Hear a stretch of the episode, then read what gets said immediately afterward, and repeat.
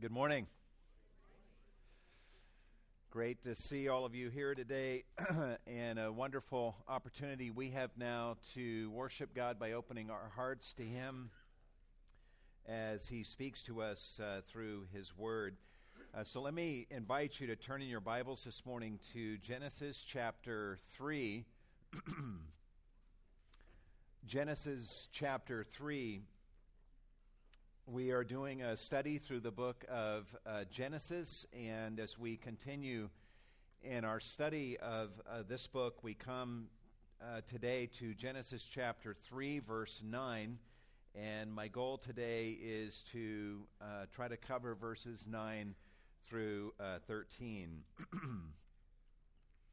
and if you want to give a title to the message this morning, it would be A Hider Sensitive God.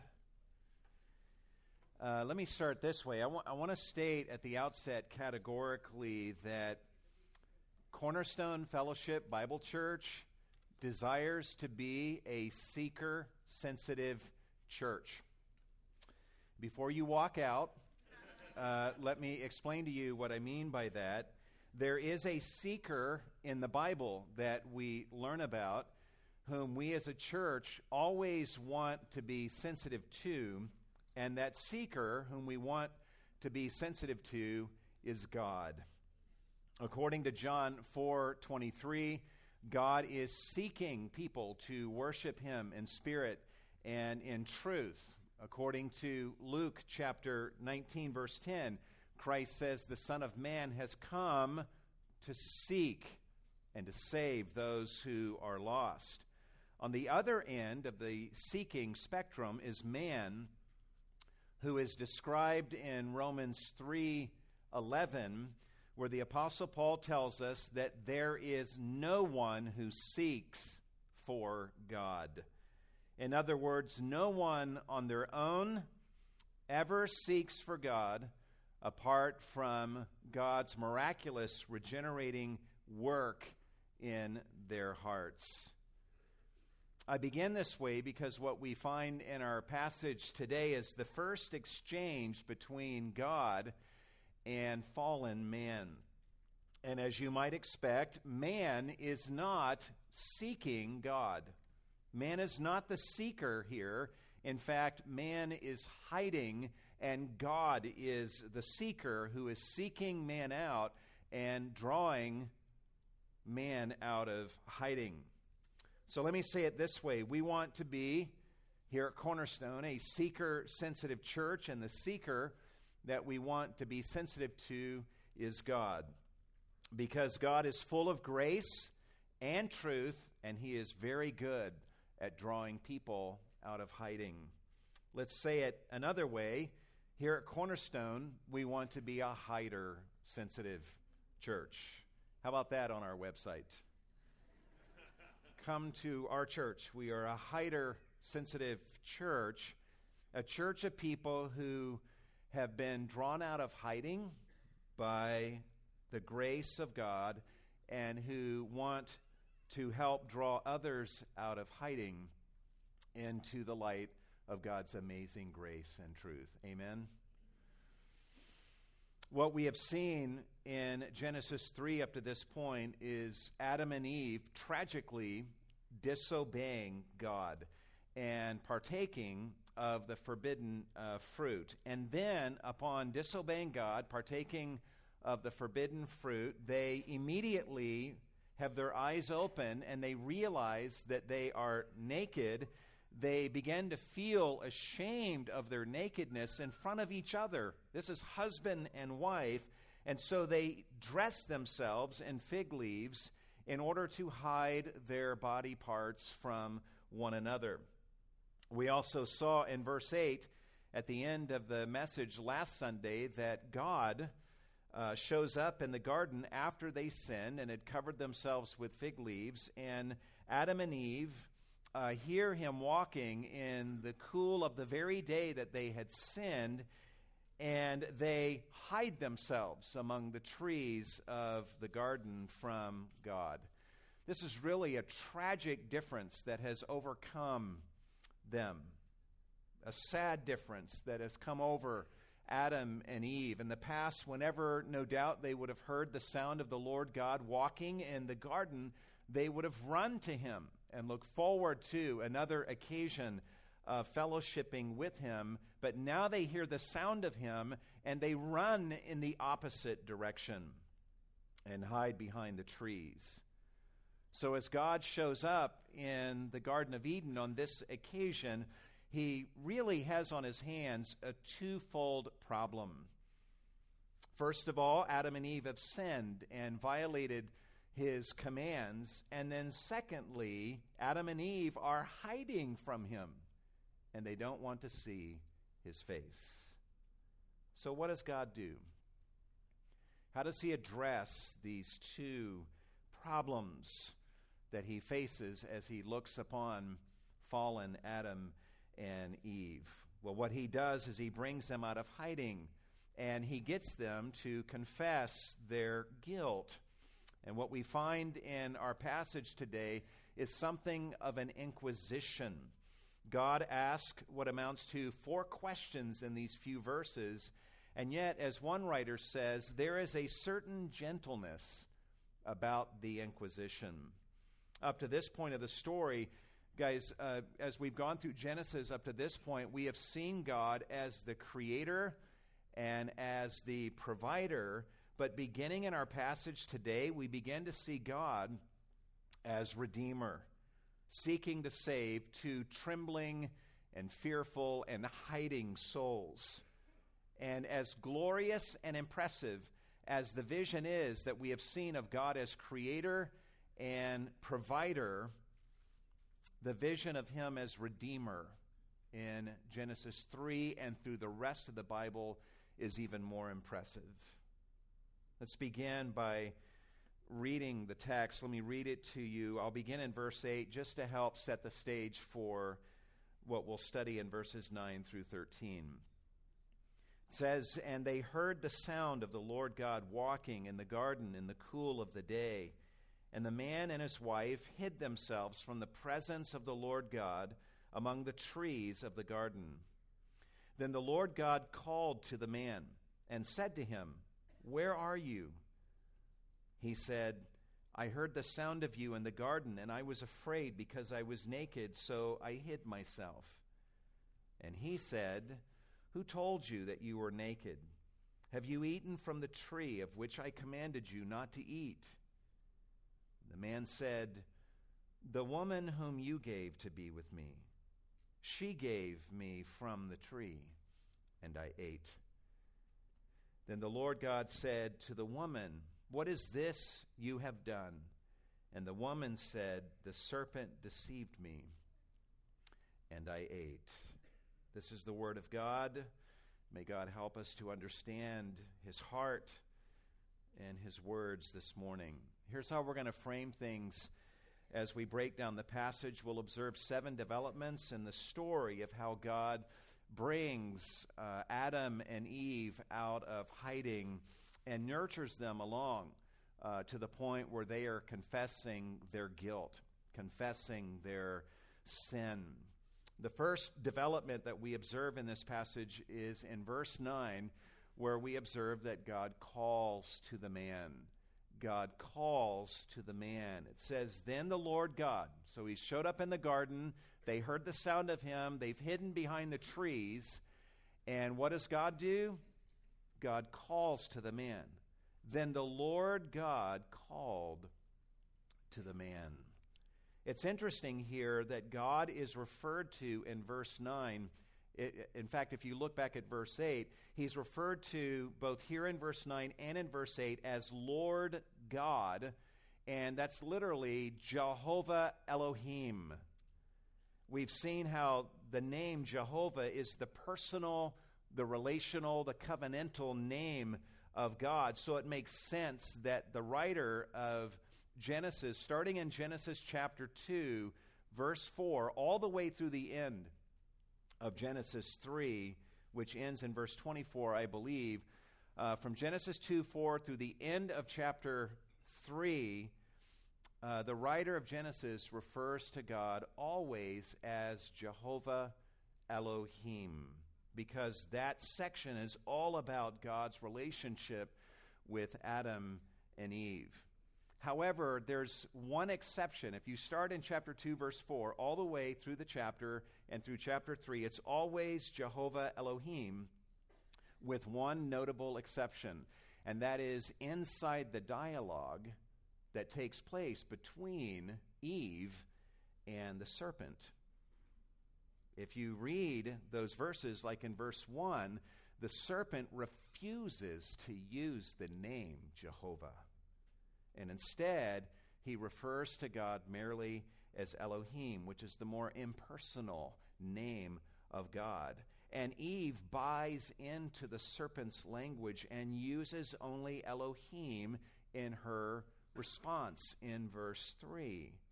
So in Genesis 3 1 through 7, God is referred to four times, and in each of those occasions, only Elohim is used. The word Jehovah, the personal name of God, the covenantal, relational name of God, is left out of that dialogue, no doubt intentionally.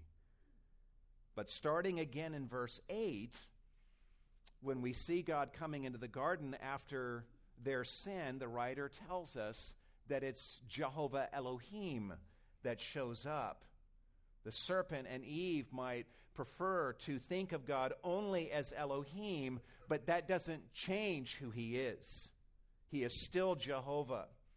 God has been rejected and his will has been rejected, but God is not done trying to relate to man in a personal way. It's not too late, even on the other side of this sin. It is still possible for man to have a covenant relationship with God, even on the other side of his sin. So it's really good news for Adam and Eve for God to show up in the garden in verse 8 as Jehovah Elohim. And it's really good news that in verse 9, it's Jehovah Elohim who is calling to the man. Notice that at this point of the narrative, that there are two people hiding, and yet God doesn't call both of them.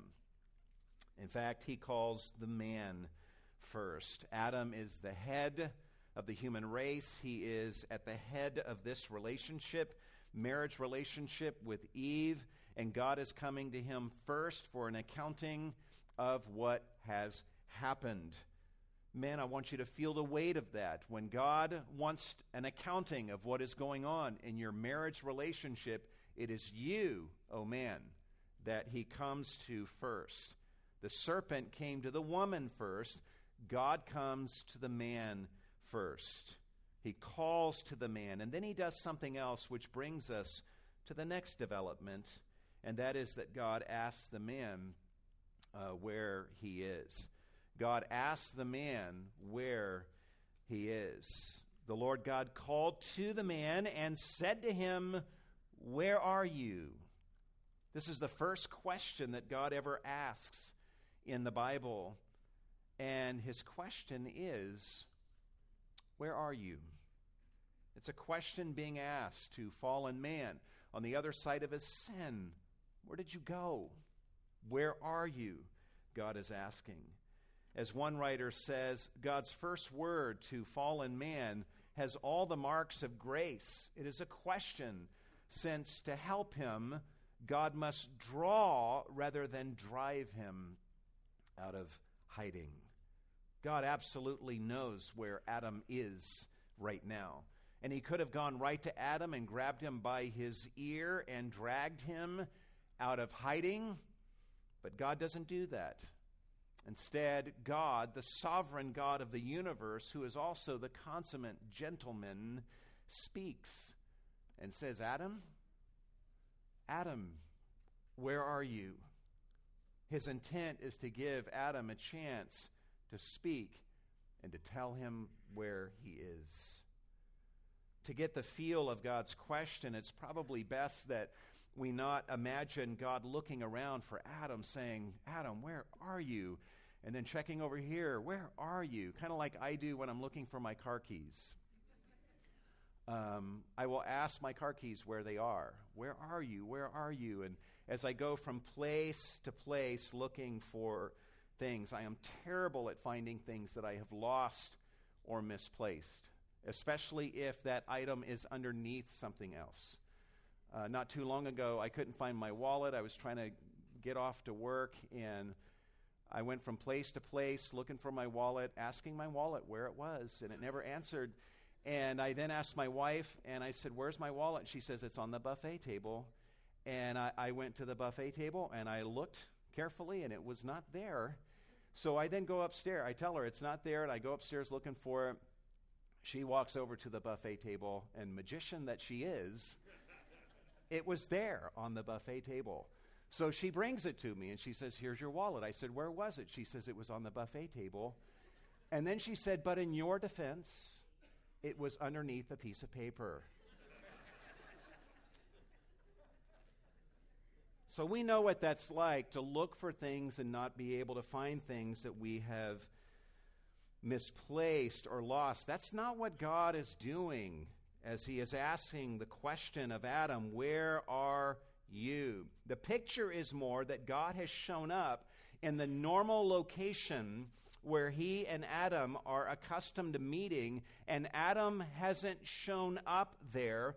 So God asks, Where are you? God isn't so much asking this question to find out where Adam actually is, as much as he's asking the question to find out why Adam is not where he normally is when God shows up. We used to have a dog named Roxy that I've told you about several weeks ago who would always greet us at the door when we came home. And she'd be so excited it would take her a couple minutes to just calm down and take a breath. Uh, and so we were accustomed to that. We'd come home, she would always greet us. And if she greeted us at the door, we knew that all was well. But, as happened on many occasions, if we came home and Roxy was nowhere to be seen, that was usually a very bad sign. It usually meant that she had done something bad and was ashamed to greet us and meet us at the door. So, with a sense of dread, we'd start looking around the house to see what had happened. And usually we would see that the trash can had been tipped over and trash was strewn everywhere, or a loaf of bread was on the floor and chewed into, or any number of things. But we knew when we walked in and she wasn't there, something has gone wrong. And on a far more serious level, this is what is happening to God. God shows up in the garden and his sound is sufficient to alert Adam and Eve that he is approaching. But when God arrives at their meeting spot, Adam and Eve are nowhere to be seen, and God already knows why. And so he says, Adam, Adam, where are you? There's a relationship, there's a loss that's been experienced. Why are you not where you normally are? Now, Adam could have, upon hearing this question, remained in hiding. He could have run from hiding place to hiding place to try to keep himself from God. We do that sometimes. He could have said nothing in answer to this question until he was found, but Adam doesn't do that. I want us to observe his response to God, which brings us to the third development in this passage, and that is that the man, Adam, confesses his fear, his shame, and his hiding. He said, Look what he says to God I heard the sound of you in the garden, and I was afraid because I was naked, so I hid myself. This is actually an honest and transparent response by Adam. We will observe that there are deficiencies in Adam's response to God in this passage, but it's also true that Adam could have done much worse than what he does right here. Adam basically makes four admissions to God right here in verse 10, and all of these admissions are good. First of all, he admits that he heard God. I heard you. I heard the sound of you in the garden, he says. Adam didn't have to admit that. He could have acted like he never heard God. We do that sometimes, right? But Adam doesn't do that. Secondly, Adam admits how he felt when he heard the sound of God in the garden, he admits that he was afraid. He says to God, When I heard the sound of you, I felt fear. I was afraid of you. I was afraid to be seen by you. What we see here, honestly, is a sad remnant of the intimacy that Adam used to enjoy with God, where he used to share with God, no doubt, his every thought and his every feeling. And here, Adam is quite transparently telling God, I heard you, I heard the sound of you, and, and I felt afraid of you. This is the first time that Adam has felt fear of God, and the first time that he has ever confessed to God that he was afraid of him. There's a third thing that Adam confesses to here in verse 10, and that is he goes another step and admits why he felt afraid of God. He says, I was afraid because I was naked. This is actually a stunning admission by Adam. Adam is clothed right now with fig leaves that he had sewn for himself, and yet he sewed those fig leaves to cover his nakedness and so he's dressed in those fig leaves. God shows up, and Adam is feeling naked even in those fig leaves, so he hides from God. And here he is admitting to God that he still felt naked in God's presence. Adam here is admitting that his fig leaves were not doing the job of covering his nakedness like he thought or hoped that they would. This is progress. This is good.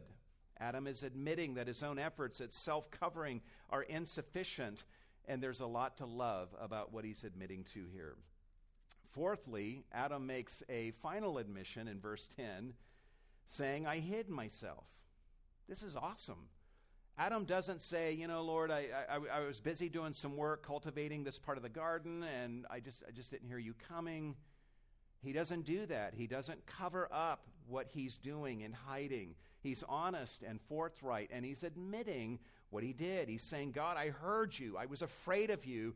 I realized that I was naked in your eyes, even though I was clothed with fig leaves, so I hid myself from you. God, I did not just happen to be over here behind these trees when you showed up. I am behind these trees because I was intentionally hiding myself from you. So, do you guys agree on a lot of levels what Adam is saying here is really good? He tells no lie here. He's quite transparent with God. This is a good start, but God is not satisfied. The reason God is not satisfied is because Adam is making confessions. They're good confessions, but he's making confessions of things that lie somewhere downstream of his original sin. He's confessing his fear, his shame, and his hiding, which is great, but he's not confessing the cause of those things. He's not confessing sin at its root. As one writer says, Adam is not yet willing to avow or to own his sin Hence, or therefore, he strives to turn the conversation to another subject, which is the last thing that happened after his transgression. You see, up to this point, Adam has only confessed to symptoms. He has not confessed to the source of his problems. In fact, as another writer says, Adam's answer conceals the cause behind the symptoms. We're good at this, aren't we? Even when we think we're being transparent and vulnerable with people and sharing ourselves with them, often what we're doing is we're merely confessing symptoms rather than confessing sin at its root. For example, maybe we have been full of anger over some wrongs done against us, and our anger leaves us with a headache someone sees us and says, Hey, how are things going? And we respond by saying, Pray for me. I have a headache. Or maybe you've not been walking with God and you've been doing things in the flesh, in your own strength. Maybe you have sin in your life that you're holding on to, and that sin is keeping you from walking dependently together with God, doing all that you do in His strength. And someone sees you and says, Hey, how's it going? And you respond by saying, Pray for me. I've been stressed lately. Or someone says, How's it going? And you say, I got pulled over by a cop today. That's a symptom, right? Uh, you don't say, Man, you know, I was, I was going 80 miles an hour on the freeway. You don't normally go straight to that. You normally go to the fallout from that. Or maybe you've been neglectful as a husband and you've not been nourishing and cherishing your wife, and your wife isn't handling that very well. And you run into a brother who says, How are things going? And you say, Pray for me, man. My, my wife and I are having problems. In fact, let me just be transparent with you, brother, and share with you that my wife's not in a good place right now. Pray for us. Mighty transparent of you, huh? Aren't we good at this, guys? Seriously, just think about it. There's nothing wrong with confessing to symptoms, but is that all you're doing? Think about those occasions where you're confiding in and sharing with other people about the issues in your life, and just ask yourself Am I confessing merely the symptoms, or am I confessing sin that those symptoms emerge from? Am I going as far upstream as I can and confessing to actual sin on my part? To confess symptoms is fine, but confess the cause as well.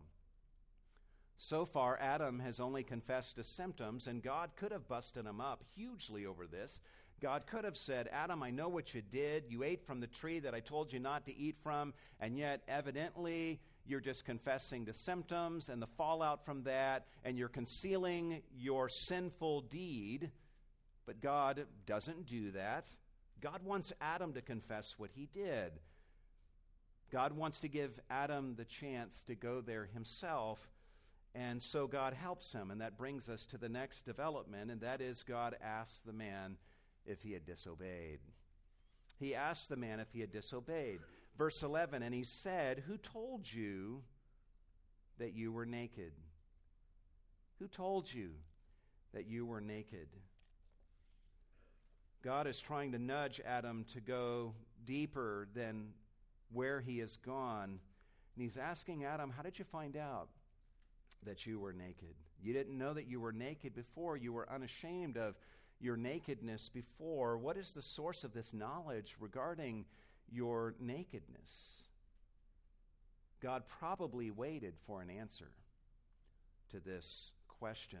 And when Adam hesitated and gave no reply, God then asked the next question Have you eaten from the tree that I commanded you not to eat? God did not have to put this to Adam in the form of a question, but he did. He could have just pronounced the fact that Adam sinned, but he doesn't do that. Instead, God is asking a question designed to give Adam the opportunity to confess his sin. We're seeing God, the Redeemer, God, the doctor of our souls, at work here. And it's a beautiful picture of him. A part of his work of salvation is helping Adam and helping us to get to the point where we confess our sins. Adam had sinned.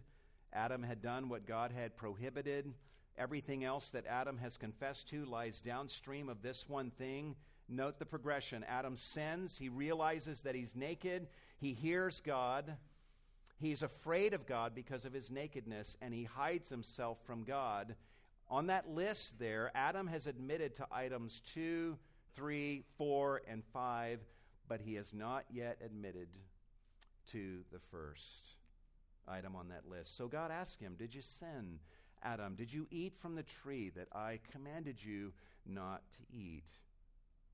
Observe how Adam answers. This brings us to the fifth development, and that is the man confesses his sin. The man confesses his sin. And the man said, The woman whom you gave to be with me, she gave to me from the tree, and I ate. All Adam needs to say in answer to God's question is the word yes, or I ate. In fact, he does say at the very end of his answer to God the words, I ate. Ultimately, Adam admits his guilt and says the magic words, I ate. And this is all that Adam needed to say.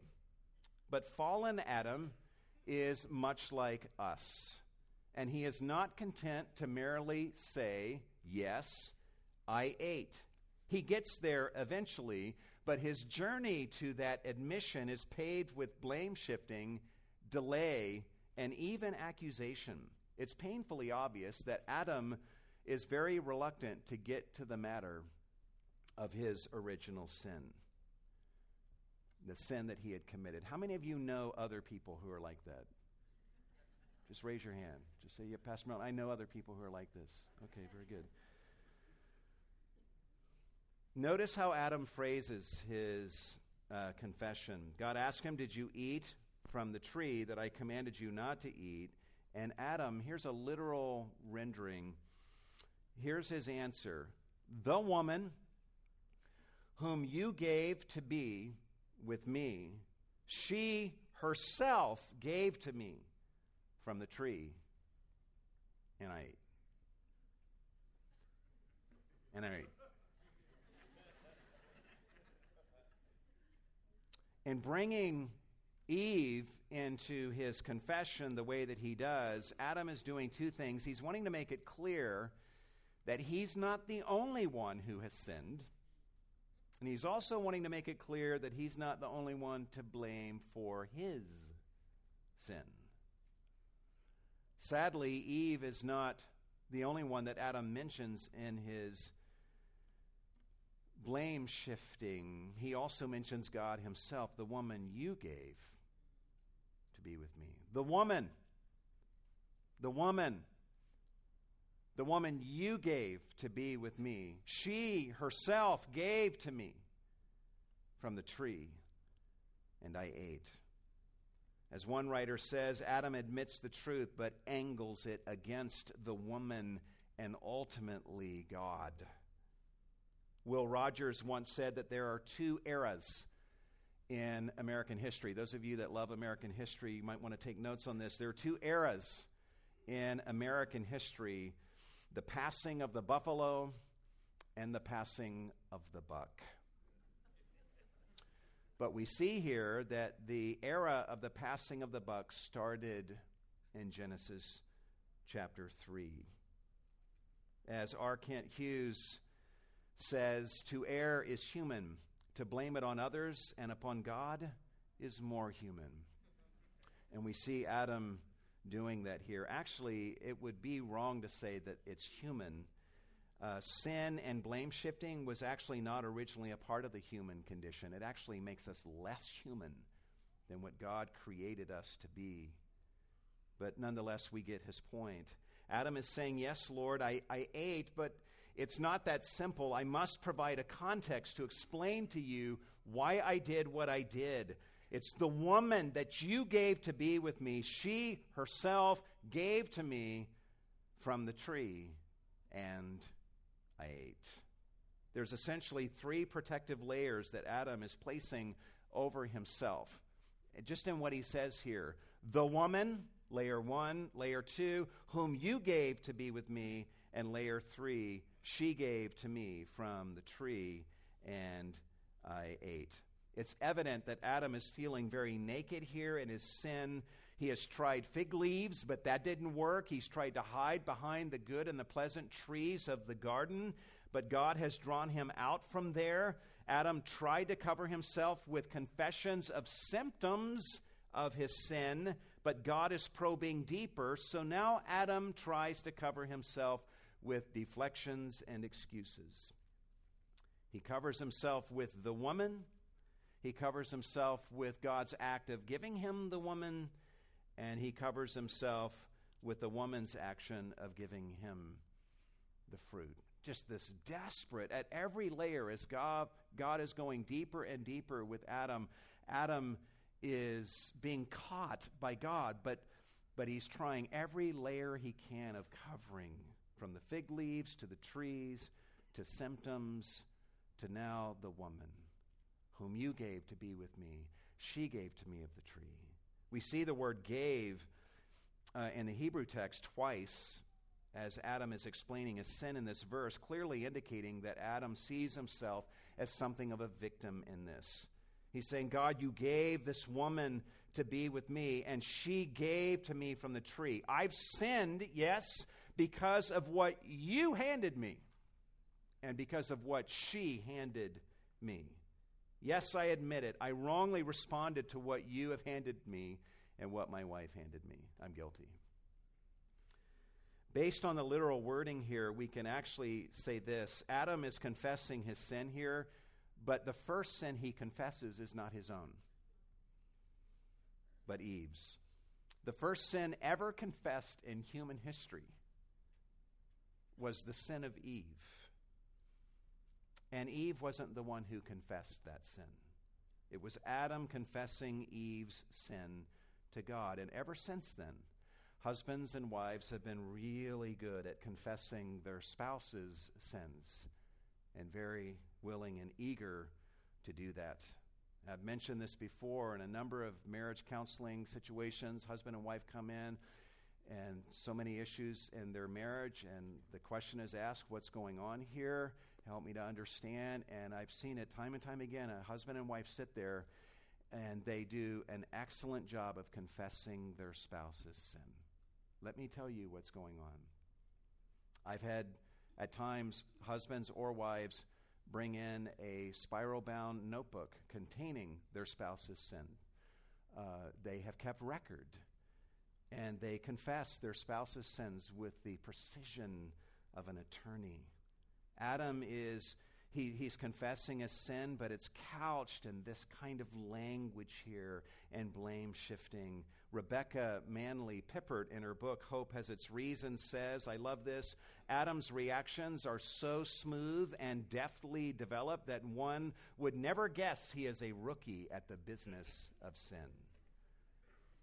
Notice that Adam offers no explanation of Eve's sin. He doesn't say, God, you know, Eve got deceived by the serpent. No, he just states the fact of her sin and giving him of the fruit.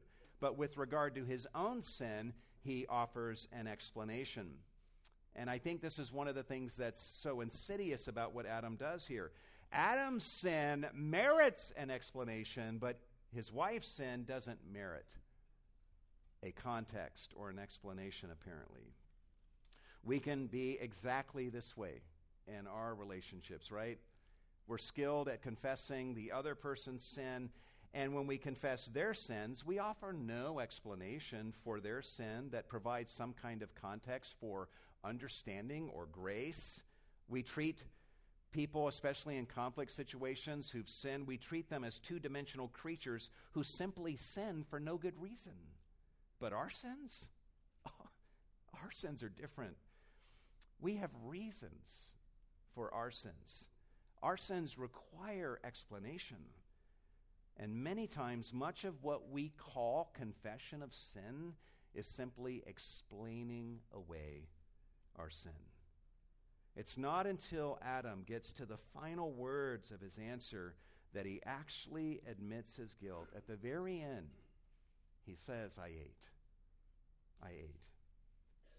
Adam's confession here is far from perfect, but amazingly, God accepts it and does not press the matter further. We will see in the coming verses how God views Adam as fully responsible for his sin, but for now, God doesn't rebuke and pick apart what Adam has said. In fact, God honors what Adam has said enough to turn to Eve and question her. And that brings us to the next development. By the way, let me just say this. We all know that we've sinned, right? And we repent of our sins. We come to God and we confess and we repent. How many of you have ever repented perfectly?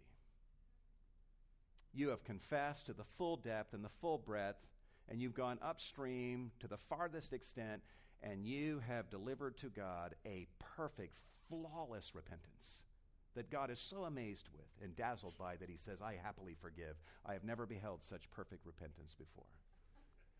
The point is, guys, we sin and fail, and then we repent and confess, but even our repentance and our confession is imperfect. And yet we have a God of grace who listens to our confession. And, and he receives that. As for the imperfections, He'll deal with that. He'll deal with that in time. But He's not waiting for a perfect repentance and a perfect confession for Him to continue working in your life. He receives what Adam has said. Adam has said the key words I ate. I ate. Adam will know by the time chapter 3 is done that God did not buy any of his blame shifting or excuses. The sixth development here is that God asked the woman what she did. It says, Then the Lord God said to the woman, What is this that you have done? God has just heard Adam explain what Eve had done, and God already knew what Eve had done before Adam said anything. So God's not asking Eve, you know, for his own benefit. He's asking in order to give Eve a chance, just like with Adam, to confess herself what she had done.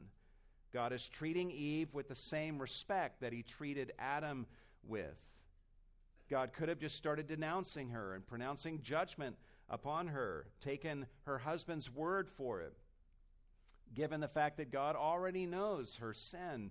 But instead, he asked her the question What is this that you have done, giving Eve a chance to respond? Notice the word this in God's question. Given what Adam has just said, what do you think this is referring to? Adam has just told God that Eve had given to him of the fruit. Therefore, God's question can be paraphrased in this way What is this that you have done in giving the fruit to your husband? That's what this is referring to. Her act of giving the fruit to her husband. What's interesting, and I'm not entirely sure what to make of this, in her response, Eve doesn't even go there to the issue of her giving the fruit to her husband. And that brings us to the seventh development where we see where she does go, and that is that the woman confesses her sin, and you can add the words of eating. She confesses her sin of eating. Verse 13 And the woman said, the serpent deceived me, and I ate. Now, this is not a perfect confession, but there's some good things here. Notice that she uses the word deceived. This tells us something about her mindset. It means that Eve knows that she's been tricked. She knows that she's been lied to. She knows that it was wrong for her to partake of the tree. She is not defiant in her sin before the face of God. She does not say, Yes, I ate the fruit and I gave it to my husband, and I'm proud of it. Because now that I partake in, I am now like you, and I have a wisdom that the serpent told me you've been trying to keep from us. She could have responded that way. Yeah, I did it, and I'm proud of it. People talk that way today. But Eve doesn't respond this way at all. By acknowledging that she was deceived, she's expressing the fact that she knows at this point, I was tricked. I was lied to. And I have allowed myself to think wrongly about God and about the promise of the fruit. She is admitting to the fact that she was duped into believing a lie, and she confesses that to God. So there's a lot just inside the word deceived. Nonetheless, there is some blame shifting here. All Eve needed to say was, Yes, Lord, I, I ate of the fruit and I gave it to my husband. Instead, she brings the serpent into it. And while what she says here is factually true, she's blaming the serpent for deceiving her. The serpent deceived me, rather than saying, I allowed myself to be deceived by the serpent. Now, to her credit, she doesn't say, the serpent whom you made and whom you put in the garden, he deceived me and I ate. So she's doing a little better than Adam did. She's admitting to the fact that she was deceived. I know what I did was wrong. I was lied to. But she's blaming the serpent for deceiving her rather than saying, I let myself be deceived. Think about how the ser- serpent deceived her. He just asked, Did God really say such and such? She says, Here's what God said. And God said, If we eat of this tree, we're going to die. And the serpent said, You certainly will not die. And God knows the day that you eat of it, you're going to be like Him, knowing good and evil. You'll be as gods. That was his deception. there wasn't some big, long rationale that tricked Eve. He just said, Eve, God is lying to you, and God's holding out on you. And Eve was deceived by that. And she says to God, The serpent deceived me, and I ate. What's interesting, as I mentioned a moment ago, is that God didn't ask her if she ate. God simply asked her about this. What is this that you have done? Because Adam had just said she gave to me of the tree. But Eve doesn't even address the issue of having given the fruit to Adam. She bypasses that issue of having given the fruit to Adam and goes straight to the issue of her having eaten of the tree. Some might say that's actually a good thing. She's going as far upstream as she can to her original sin. There also might be some deflection there. Eve, whereas Eve is maybe rathering or preferring not to focus on her sin of initiative in giving fruit to Adam and prefers instead to focus on the serpent having deceived her and seduced her into eating. But whatever is going on there, in summary, here's what we have God asked both Adam and Eve what they had done. And Adam's first response is The woman whom you gave to be with me, she gave to me of the tree.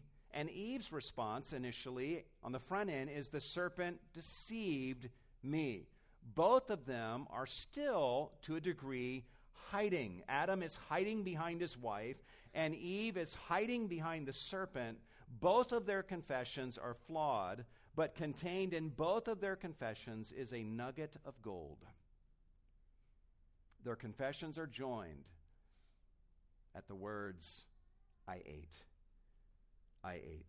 And that is what God, the doctor of their souls, God the Redeemer, was after. God is so great that he even accepts their imperfect confessions of sin, just as he does so with ours. Let me wrap things up this morning by sharing just, just a few thoughts. Um, honestly, if we look at what happens in these verses with a spirit of understanding and grace, the confession that comes out of Eve's mouth and Adam's mouth, actually, they're amazing confessions. Um, we need to appreciate the good that is in their confessions. Think about the threat that they're under. God had told them, the day that you eat of this tree, you will surely die. And to their credit, they admit their sin, even though all they know is, we're dying today because of this. And yet they both said, I ate. I ate. That's huge.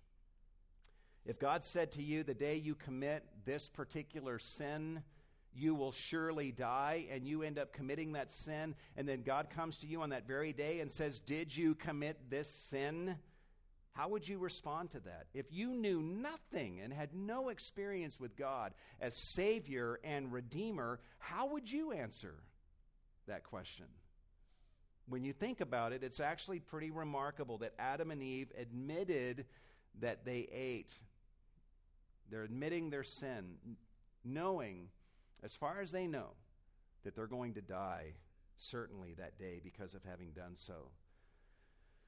And I know that there's good reason to really critique Adam and Eve's confession here, and we've tried to do that. We've tried to be fair with them and at the same time critique what is flawed about their confessions to God in response to his questions.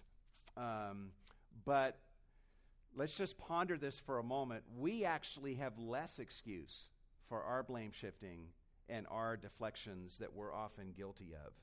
Adam and Eve deserve more understanding for their blame shifting than we ourselves deserve today. Up until this point of their life experience, they have only known God as creator and as companion. They know nothing of him as redeemer. Absolutely nothing. They have no experience in seeing how God responds to sin. And so their deflections and evasions, they are absolutely wrong, but we, on this side of the fall, can have some understanding of it in light of their total inexperience with God as a Redeemer.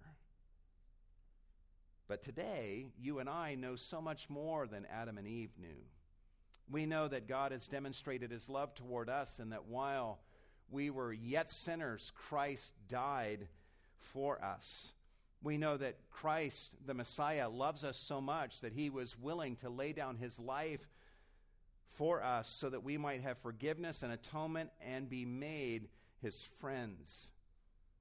We have a God who speaks to us in his word in 1 John 1 9 and says, If you confess your sins, I am faithful and I am just to forgive you of your sins and to cleanse you from all unrighteousness. And we have a Savior who was hanged naked on a tree in order to make that forgiveness and that cleansing and that atonement possible. And so think about all that we know and that we've experienced. If you've known the Lord for any length of time, how much experience do you have with God as a Redeemer who forgives sin and who delights to transform sinners who repent of their sins? given the volume of experience and biblical knowledge that we have that Adam and Eve did not have, we have absolutely no excuses for deflecting and hiding and delaying in our confessions. We have nothing to fear from God when we confess our sins to Him. And so, we as Christians of all people should be the most free and the most radical confessors of sin in our culture today. We Christians should be the ones who show the most courage in facing our sins squarely and looking at them honestly and being willing to go where more timid souls are afraid to go, and that is here is my sin. I'm going to call it as I see it. I have sinned against God. I have sinned against this other person, and I am confessing it without shifting blame, without deflections, and without excuses. Imagine if the people of Cornerstone, if, if genuine Christians around the planet, especially in our culture here in America, if we were known for being radical repenters who repent and face our sins with courage and without shifting blame, we should so do that and demonstrate the beauty of repentance that the world observes our courage in repentance and says, What is your secret? What is your secret? And our secret is a God of grace who sent his Son into the world to die on the cross so that we would have atonement. And we all know that at the foot of the cross, we've all been outed, right? You already know the worst thing that there is to know about me when you look at me under the light of the cross. The worst deed I ever did is I killed Jesus Christ with my sins. What could you possibly learn about me that is worse than that? Why would I ever want to deflect and hide and shift blame? I've been exposed at the foot of the cross. And it is there that God has moved toward me with love and forgiveness. And He's done the same with you if you have believed in Jesus. And that now frees us up to look at our sins honestly and confess them without excuse, without shifting blame without deflection and without delay, because we know that though we have sinned, we are safe in the arms of a Savior who died for us and will never give up on us. Finally, we see Adam here trying to pass the buck to his wife, and we see Eve trying to pass the buck to the serpent because both of them are having they're, they're inexperienced at this this feeling of guilt on their shoulders and they're doing everything they can to separate themselves from this guilt and uh, to, to be free of that and if that means hiding behind the trees of the garden I'm feeling really bad and naked because God is now in the garden, so I'll put trees between us, and that will help me to feel less bad about what I have done. I'll confess to symptoms. I'll, I'll shift blame. What they're doing is they're struggling, inexperienced sinners that they are, at how to get this guilt off of them and to lighten the load. And we understand this because guilt is hard to carry. And that's why Jesus came and said, Pass the buck to me. Pass the buck to me. I will bear your guilt. I will bear your shame upon myself.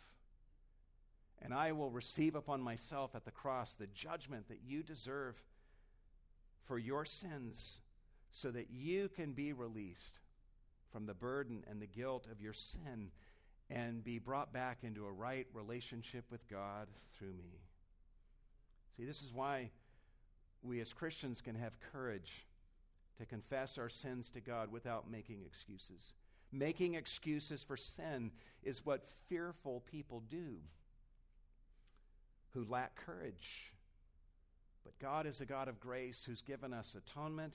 He's brought us into relationship with Himself so that we can come out of our hiding and confess our sins fully to Him and to others and totally rest in His mercy and His grace. That even when we sin, His grace abounds to us all the more as He maintains our justified status as believers in Christ. And it is this God of mercy and grace who is talking to you today, wherever you're at. And He's asking, Where are you? Where are you? Let's pray together.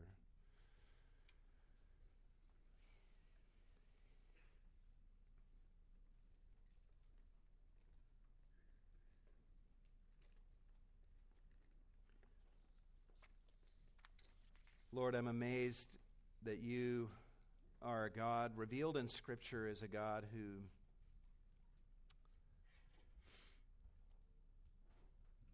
who forgives sin. You forgive the sins of those who repent. But even the repentance of those who repent is not a perfect repentance without any measure of flaw or ignorance.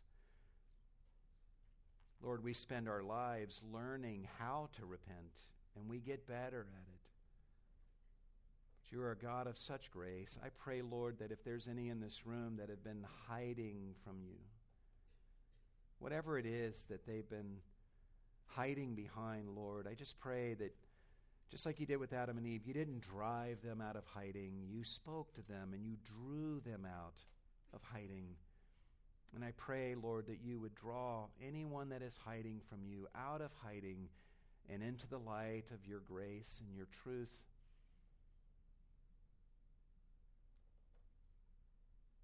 Open their eyes to see your amazing love today like they've never seen it before.